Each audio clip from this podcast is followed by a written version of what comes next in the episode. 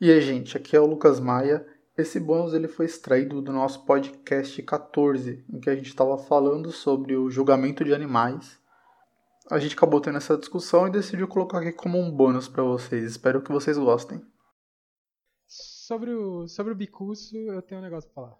Pra quebrar o clima triste aqui. É, quando eu li o livro, eu não tive essa, essa, essa pegada. Mas quando eu vi o filme, sempre que eu revi o filme, é, eu tinha isso de. é, como que funciona o julgamento de um animal? Tipo, da onde ela tirou essa porra, sabe?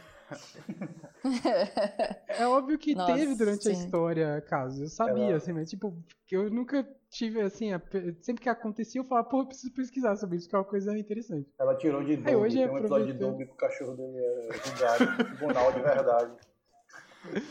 Aí eu falei, de onde ela tirou isso? E do século XII até o século XVIII, isso era relativamente comum. E eu peguei alguns casos aqui pra vocês avaliarem. Bom, um que eu gostei bastante é recente, que é sobre um urso chamado Katia.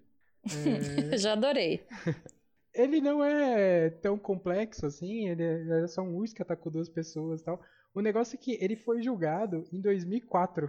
Mas isso foi, aconteceu em 2004, né? O que é meio curioso. O urso ficou 15 anos preso e recentemente ele foi solto. Então vocês podem ver. Condicional, o o- urso, o urso pega condicional, né? Trabalhar de dia e volta pro presídio à noite. Se comportou lá.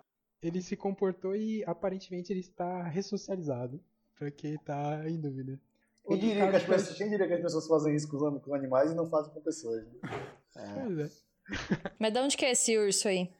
ele era do Cazaquistão.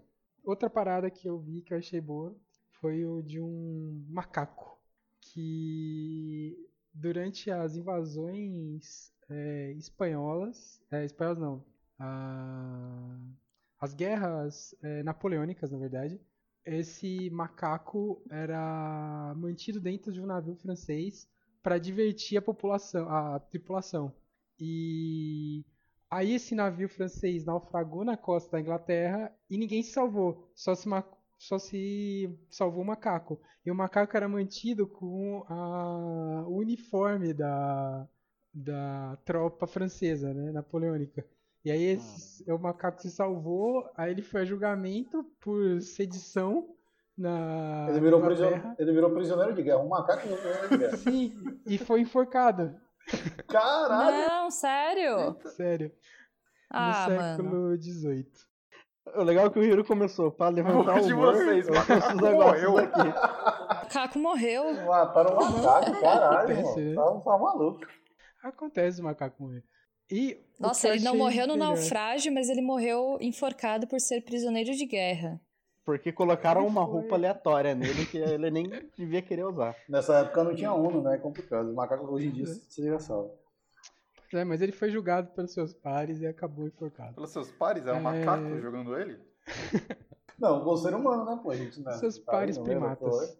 No... E esse eu achei o melhor de todos, que é um caso famoso até, que chama O Caso de Basel. Que é uma. Basel é uma cidade que fica em algum lugar, que eu não consegui descobrir onde é, mas deve ser na Alemanha, pelo nome das pessoas envolvidas.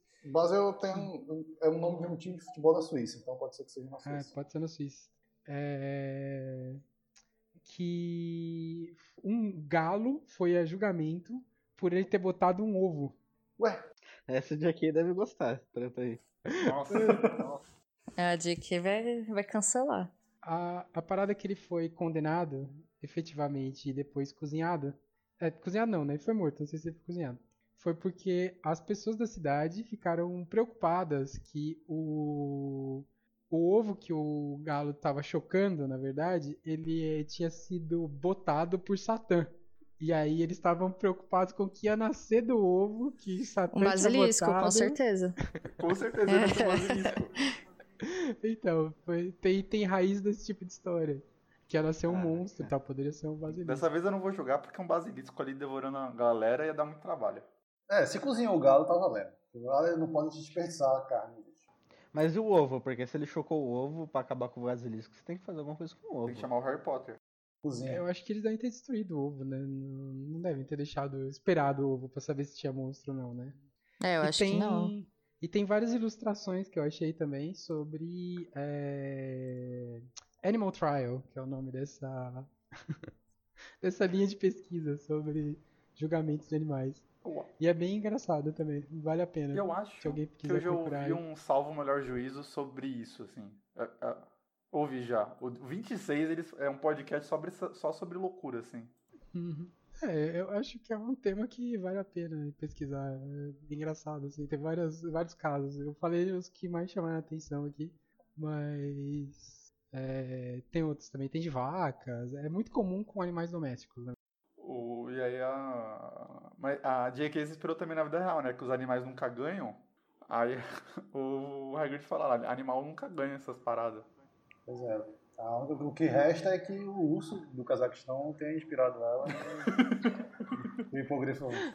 É, Ele podia ir pra Azkaban. Aí, né? É, exato. E saia pra trabalhar em